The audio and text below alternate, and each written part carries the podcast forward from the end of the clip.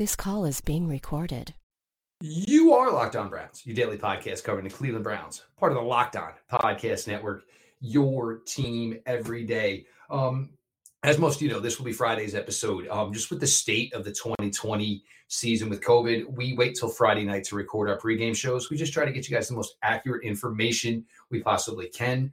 Um, and right now, the I- I- excitement for all you Browns fans is palpable. Um, I tell you right now, we could tell you we would drop the show at you know Saturday morning at 4:45 a.m.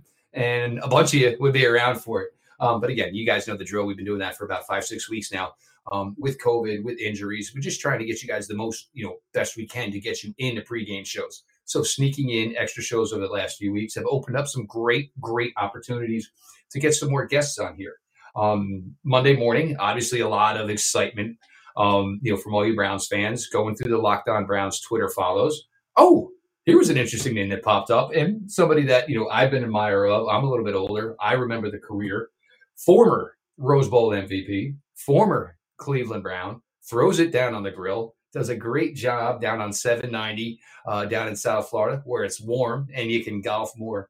Former Cleveland Browns running back, Mr. Leroy Hoard. Leroy, how are you doing, sir? I'm good, man. How's everything?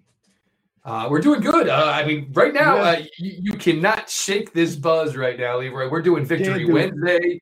We're doing Victory Thursday. We're going to ride Yep. this party for all she's got. The only thing different is that that first playoff game was at home. But other than that, guess what? I, I'll be honest with you. I'll trade that win at home for that beat down to the Pittsburgh Steelers. Oh, no doubt about it. Um, and look, we've talked about this for years um, with this franchise. Um, when is it going to be real? When is it going to be real? Um, when you can supplant Pittsburgh. Um, and the other thing is when you can supplant Ben Roethlisberger. Seeing him, you know, obviously with some tears in his eyes, sitting on that bench Sunday. I mean, I'm not sure where anything's going, and I'm not trying to predict anything. But for me, that kind of looked like a guy who maybe said, "Man, this might have been my last, last, you know, run at this." Um, you know, normally you walk off, all right, we'll amp it up, you know, get yourselves ready. And I don't know, but to me, Leroy, that looked like a guy who maybe had some really, really deep thought on maybe that was his last hurrah. Um, I maybe it, it could have been some of that, but but I look more at sometimes the disappointment has nothing to do with that, but more to do with how you lost. Like he threw for 500 yards and they weren't even close. Because every time they got close, the Browns rammed it down their throat and scored again. So when you see the response of that Browns offense, you see the response of the defense stopping them on, on key downs. Um, and you realize that we're not beating this team today. That is probably the most uh, difficult thing to accept.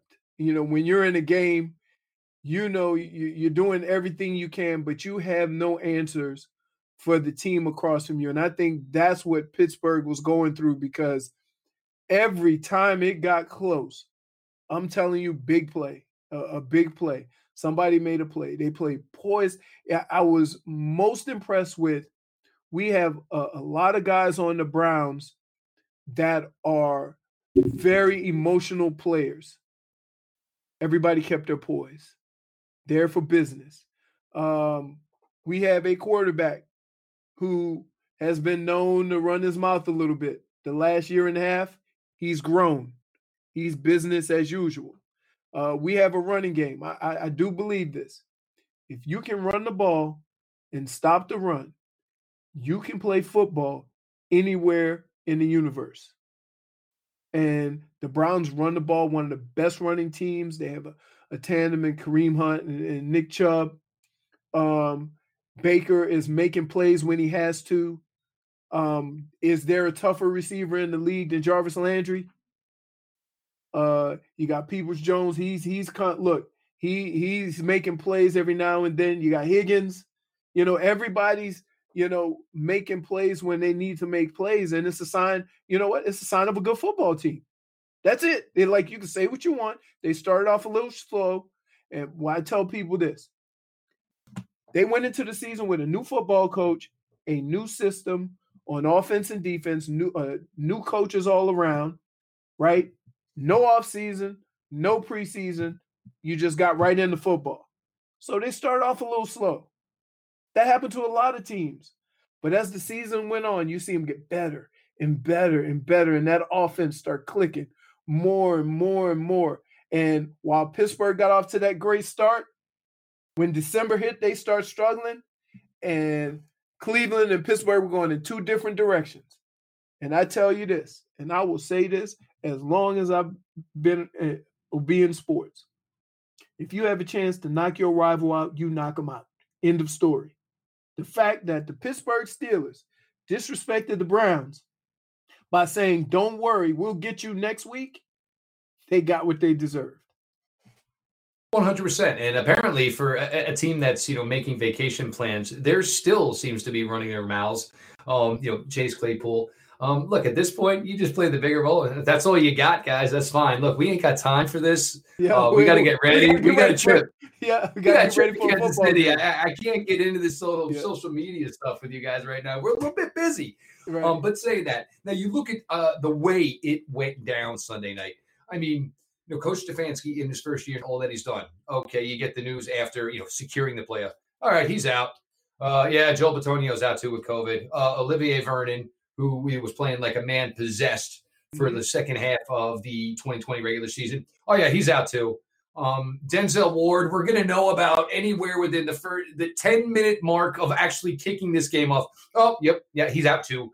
Um, and just to see, and for me, this is the win is fantastic. And even if they had just shown up and played 60 minutes with the Steelers, but you see like the cut of what this team is and, and where they're headed.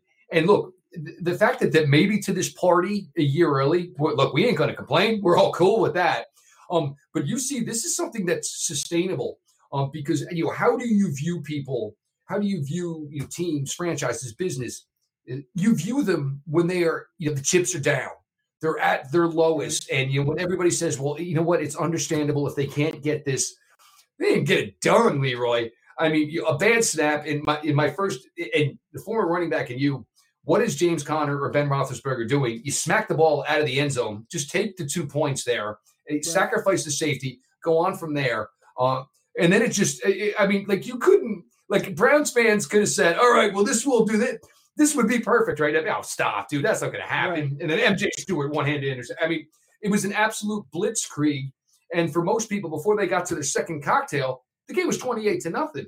And still, no head coach, yeah, no head coach, a bunch of people, everybody missing. You literally did, and I didn't even mention they barely practiced right. to come out and put together a performance like that. As great as that win is for me, Leroy, the one thing I take away from it is this is this is this is the future of this franchise. There is a legitimate window here to be good now, and this is where it's going to get a little wonky for Browns fans. This is now what's going to be expected for the next few years. It's not going to be, oh man, if we could maybe flirt with the playoffs. Now that's out the window. This should be something that's pretty regular for the next few seasons. Right. One of the things that people overlook is usually when the head coach is out, you either have the offensive coordinator or the defensive coordinator take over. But I ask you this what coach on the team has the most interaction with every player besides the head coach. Mm-hmm. So that means that if the special teams coach takes over and he needs to go talk to a linebacker, he's probably had that linebacker in the special teams room. If he goes and talks to somebody on the offensive line, a backup maybe, he's definitely had that guy in his room. He has a relationship with that guy. So the communication of that team looks sound. The one thing that I was most impressed with when you get to that level, to that stage of football, the one thing that will kill you more than anything is boneheaded penalties, careless mistakes on drives, and the Browns had none of that. Now you're talking about backups, you're talking about different coaches, you're talking about different guys calling plays and they played almost mistake free football. That is a testament to your head coach that he can go and sit in his basement and watch his team play a football game and it look exactly like it would if he was there. Now, after that game, the way that game was played, Did you know Kevin Stefanski wasn't there? Did you know Olivier Vernon wasn't there? Did you know the two offensive linemen weren't there? No, you didn't. That's the sign of a good team. When you think about it, it's all talk. Next man got to step up. Next man got to step up. Is there a team that's going into a game of this magnitude with the things that have happened to them and play that well? Like, look, and guess what? You had a built-in excuse. Nobody would have nobody would have said, "Oh man, I wish they could have got a good week of practice." I mean, I had Browns fans telling me, "Well, at least if they compete and stay close, I'm gonna still be okay because I know they didn't practice, they didn't have their coach, they had to move some stuff around." But no, they went out and played as if everybody was available and never missed a beat. And if there's one thing that I took from that game was that part of it because as a Browns fan, and being in Cleveland, you guys have trained me. When the score was 28 nothing, I got even more nervous. Right? Tell me you did. Absolutely. It's, wait, it's two minutes left to go in the first quarter. I'm already looking. Because now we're just pissing them off. Like now we're just really aggravating them, and right. they're really angry. Right. So, so uh kudos to that organization, to that coaching staff, to those players I mean, um, there's very few teams that could overcome what they had to overcome during the course of the week and not only compete, but play dominating football from start to finish. There was never a doubt. It got close, but there was never a doubt who was going to win that football game. And so, from that standpoint, man, I tip my hat off to to the men uh, I tip my hat off to the coaches, to the organization, uh, to be able to just put it all together. And and that's a sign of, you know what? It didn't look so good the first week of the season. Now we're in the 17th week of the season. We're almost with a finished product. Now you got to play Kansas City, who is proven, who has shown they can win every type of football game. So what you do? You make them play your style of football. Hey, Mahomes with the cute left-handed passes and and the rollouts and all this. Let's play physical football. Let's play physical football. Let's see. Let's see if we if, if we get after you a little bit. We get in your kitchen a little bit. Let's see defense. It's easy to play when you got Patrick Mahomes because all you need to do is is rush the quarterback. You don't have to worry about a team running the football because you always have a lead. Well, let's see if we, you know, get a little dirty in the trenches. Let's see if we get a little physical with you. Let's see if we can, you know, sustain drives against you. If it doesn't wear you down, then we control your offense with our offense because your defense is tired. So, like, yes, it can happen. Don't don't let don't act like we haven't seen this movie before, where a high-powered team gets. I played on one. I played on the mm-hmm. Minnesota Vikings that were 15 and one, and scored more points than anybody in the history of the NFL. We lost two games, and both of them because the game was within seven points. You know why? Because when we lost to Atlanta, they were more physical than us. And as long as you've been watching football, Tampa may not won, have not won many games early on, but they were always a physical football team. We lost that physical football team. So every time I see a team playing against these high-powered offenses, I think this if the other team can run the football and dominate the line of scrimmage and defensively get in the face of their quarterback and make him feel that pressure, oh, you got an unbelievable, you got a chance.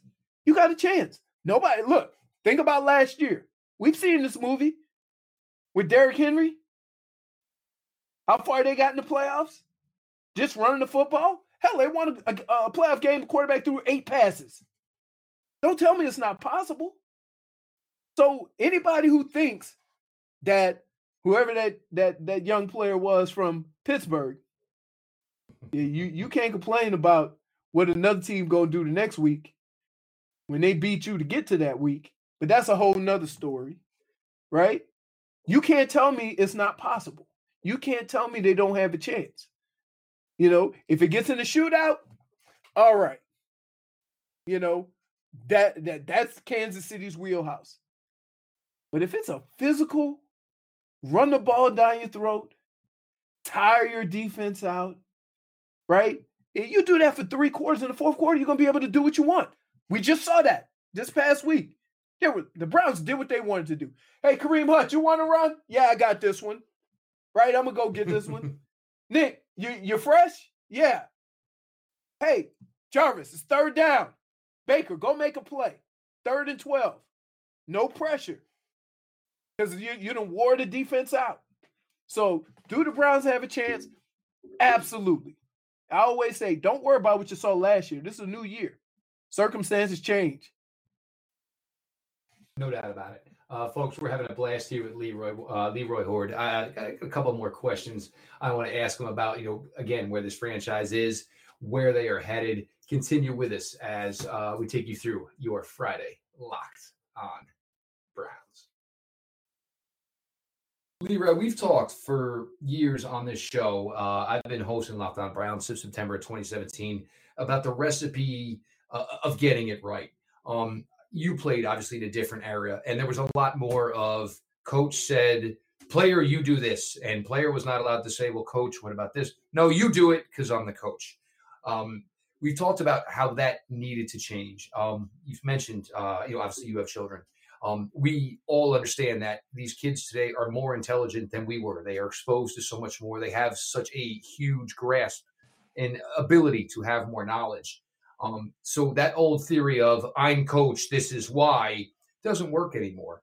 And I really think, and looking back more to Sunday night, um, and how everybody said, well, you know what, coach ain't here. You know, like similar to one of your kids, mom ain't home right now.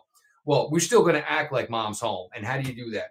And I go back to the summer um, when you know the social injustice talk was peaking up. You know, was was obviously you know getting larger and larger. And Coach Stefanski speaking on it and saying to all of his players, "You have a platform. We're going to back you in whatever you do. We want you to do this. We want you to stand up for what you think is right." And players obviously were given the opportunity. They did. You flash forward five months later, where this franchise is in a tough position in a playoff game without their head coach, without some key, key players. It makes me think of that whole theory of, well, just because mom ain't home doesn't mean we don't normally go about mm-hmm. our business. And why did it maybe come to fruition like it did? Because it is a structured organization from the front office to the coaching staff to the players where everybody's on the same page. And even if there's some spots they're not on the same page, they agree to you know, be flexible and understand. And that's how you get into a position like you did Sunday night. And you pull something like this off because it's not fake. What Coach Stefanski said to these players, and literally having these players at that open, uh, open scrimmage, open scrimmage that nobody was at, handing the players the microphone. Say what you feel you want to say. Let people know what you truly feel.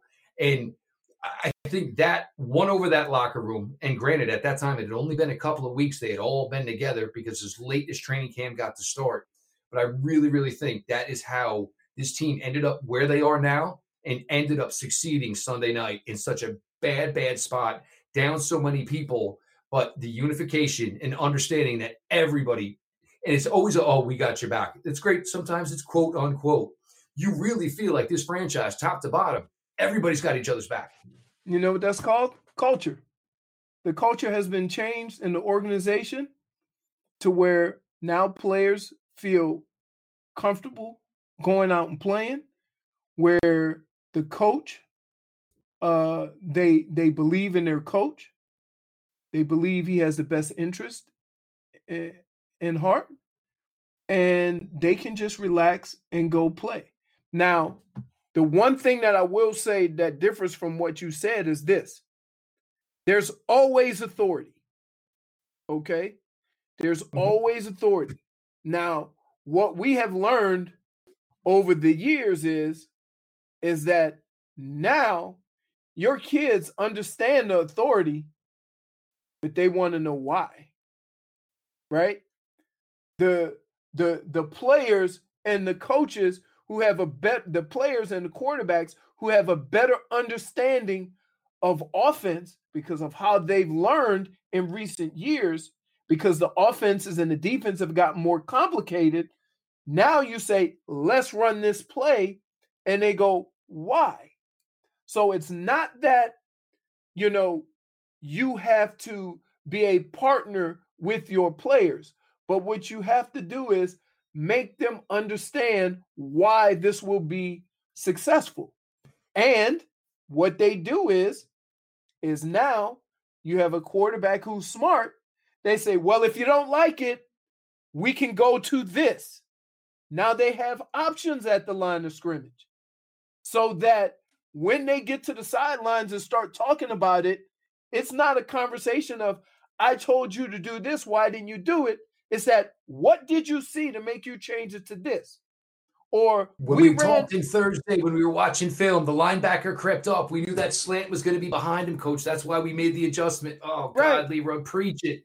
Right. But but it goes to when a coach comes in and sets an offense or sets a defense and gets out what they're trying to do on each play, and the players understand that, then when you get a little out of position, you have the autonomy to go out and make some adjustments with the defense to put your players and your team in the right situation.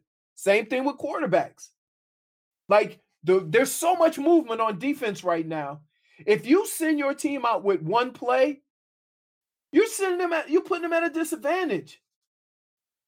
The, the, it, the play could work, but if you can give them an option and let the quarterback make the and here's the thing. There's never I've never had a check or an adjustment during a play in a football game that we were not aware of that change during the week.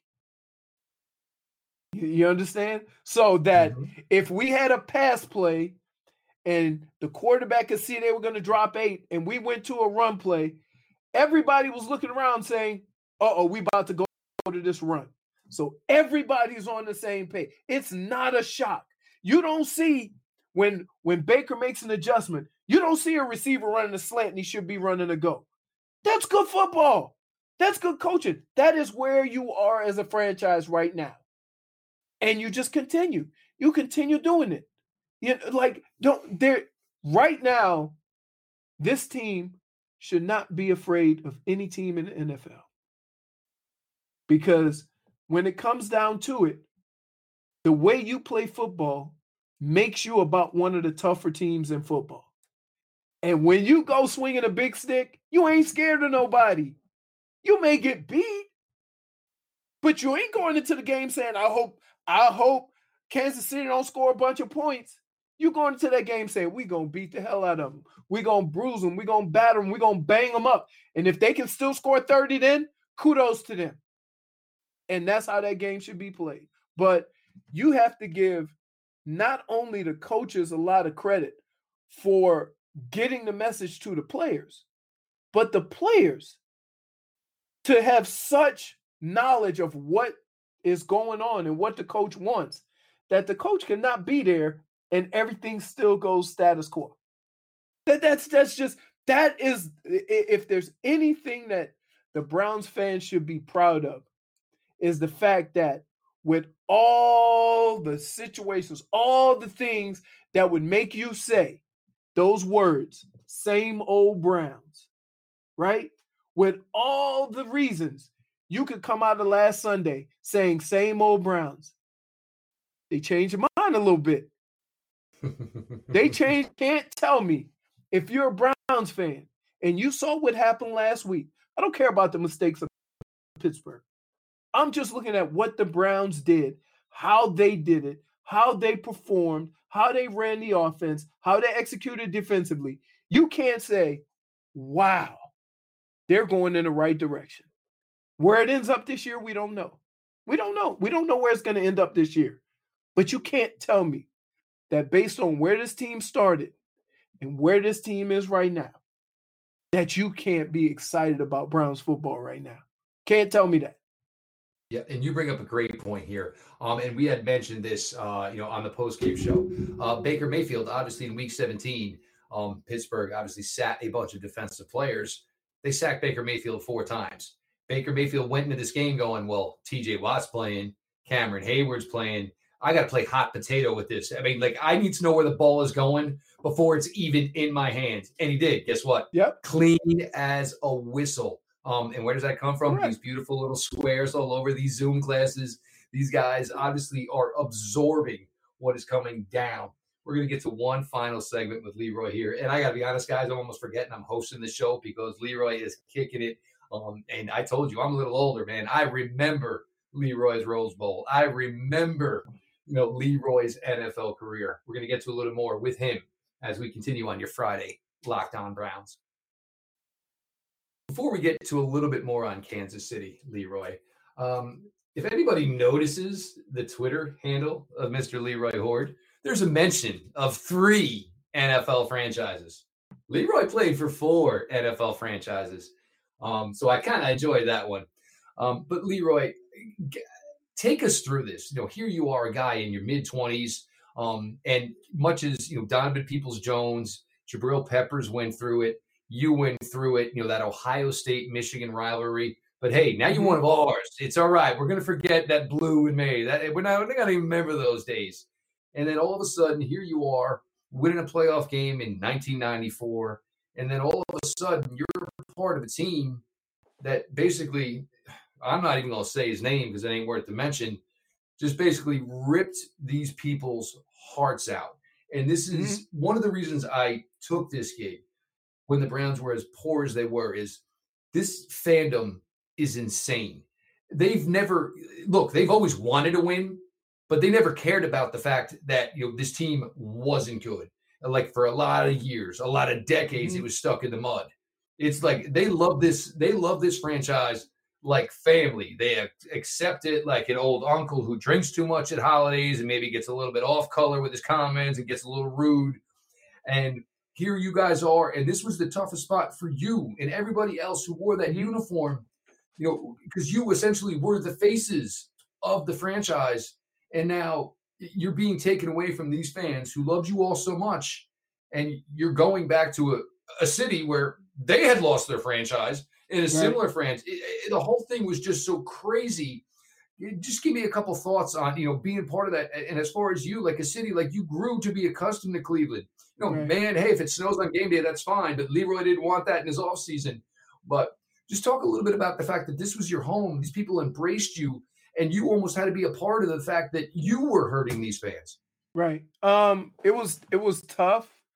It was tough because what you have to understand is is no matter what's going on in the organization, no matter what's going on in the NFL, the only uh the only part of all of that that the fans interact with is the players.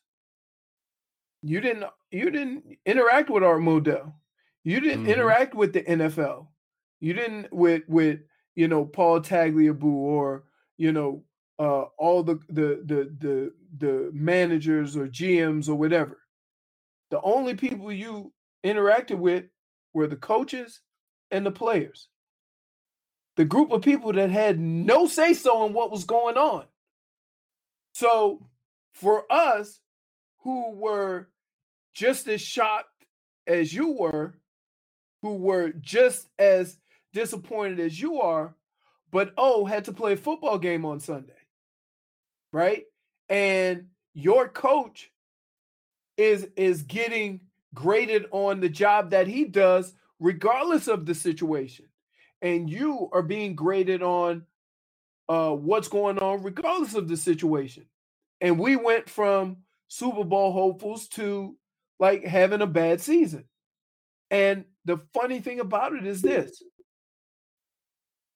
we played the part as well as we could. We said the right things. We made it through the season. It was a disappointing season. In the end, the fans said, Thank you, you know, for being there, for playing your games, and, and for giving us, you know, one last hurrah. Right? The fans were, you know, we understood the fans' perspective or whatever. But then we go to the new city, and a lot of us got shipped off. The head coach got fired, right? I I've never been in a situation where you're doing the right thing by the franchise and then you go to the new city and they get a new girl. you know what I'm saying? They get a new running back. They go, you know, I've been with the franchise. Everybody knows how I play. Everybody knows what I can do. It's not a shock. It's not a secret. I did it six more years after they got rid of me. So it wasn't me, right? They just wanted something different. New city, we want something different. And so they went and got a different running back. Now it didn't last. And I still, every time I saw, you know, we played the Ravens, I let them know, man, that running back you chose instead of me, where is he? How did he do? They can say Bam Morris. Now, how do where's oh. Bam? Yeah. I think so, we all remember where Bam Morris ended up. Yeah. And it wasn't a good situation for Bam Morris. Right. So, so, you know, the one thing I learned about sports you need guys on your team that may not possess all of the speed in the world, that may not look like the position they play, but you put them on the field and watch the watch the tape, and you know they're gonna give you everything that they had. I always wanted to be that guy. First and foremost, because I played in Cleveland. And you play in Cleveland, the only thing they demand of you is effort. I don't care if they go 1 and 15 or 0 and 16. They want to leave that stadium paying their money, going, you know what? Those guys are blue collar like us. And so that's what I learned in Cleveland. And I took that everywhere I went. And guess what? I went in other places. Everybody don't play football like that.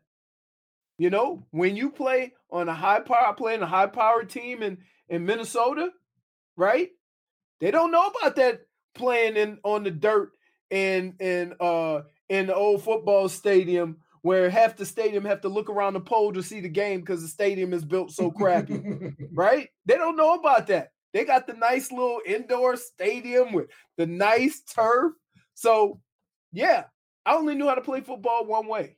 And I knew that no matter where I played, if I played that style, that style of football, it would be appreciated. That's the one thing that was expected of Cleveland. So when we left, when we left Cleveland, I was, I didn't know, I was numb. I didn't know, like, I literally would have played every down of NFL football in Cleveland and I would have wrote it out. We in this together. Let's go.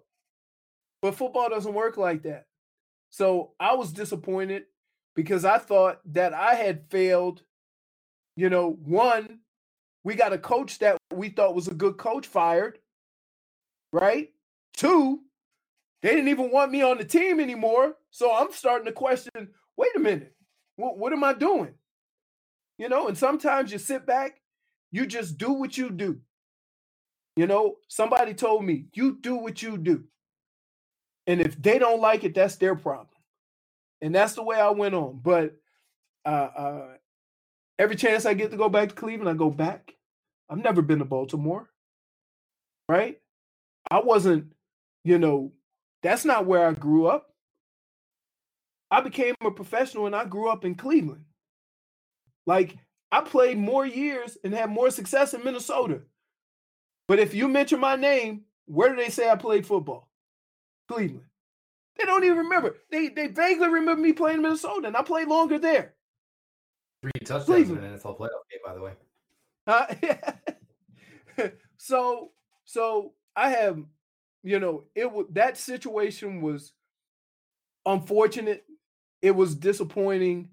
Not, I mean, how do you sit in the room with, with your brothers and get through that? There, it's hard to get through something that you have no control over. You can't fight your way through it. You can't play a great football game and get out of that situation. It's never going away. So it was tough. Look, I understood, you know, everything that was going on, right? I understood that if there was a legitimate stadium in the in the making, I, will give I'll tell you a story. When I came to Cleveland, we were practicing at uh, Baldwin Wallace. We didn't even have the own facility yet. We were practicing in Baldwin Wallace, and they had a diagram in the in the uh, when you first walk in of a new football stadium, and they said in a couple of years this stadium was going to be built, and we're going to have the best of the best. The very next year, Art Modell built that facility in Berea. All this was done knowing that that stadium was coming. We got Gund Arena, we got a baseball stadium, no football stadium. And so when it happened, I was like, whoa, all right. You know, I didn't know, uh, like, I, I, I understood what happened, but it didn't mean I had to like it. But, but in the end, you know, I'm, I'm not going to be mad at a person that does what he have to do for his business. I'm not going to. And and you don't you know whose fault it is. It, it it's uh it's uh Joe Robbie's fault. Because Joe Robbie passed away. They had to sell the team quick because they didn't have the money for the inheritance tax. So if you notice, after that point, all the football teams became corporations with CEOs so that it could pass down to their kids.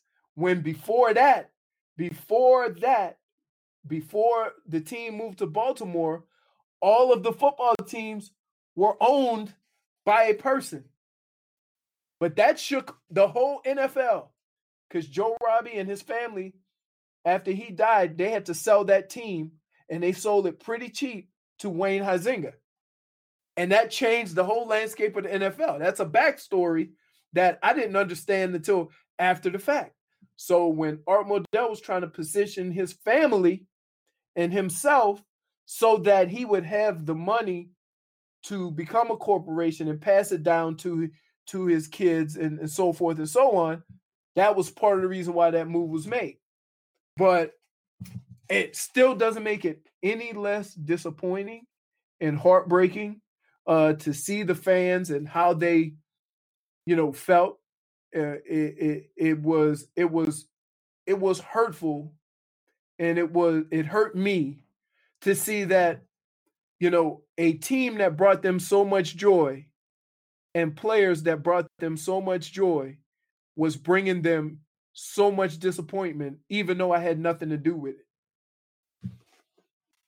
Oh, it certainly makes it tough, and you know I, that's what I always think about that situation. Um, and I think you put it eloquently. You know, talking about the coaches and players like yourselves, you know, you were the ones signing the autographs for the kids, you know, right. showing up at a mall, a hardware store when it was opening. Um, you know, obviously, you know, not the people who made the decision to basically, you know, rip these people's hearts out. Uh, we've gotten to talk about uh, Sunday night.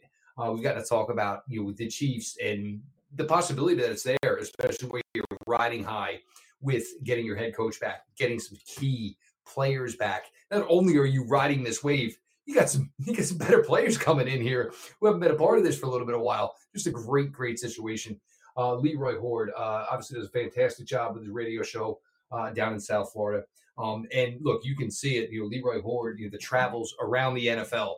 Um, we can certainly uh, feel and understand in his voice, in his words, how he identifies himself as you know part of the uh, the Cleveland Browns.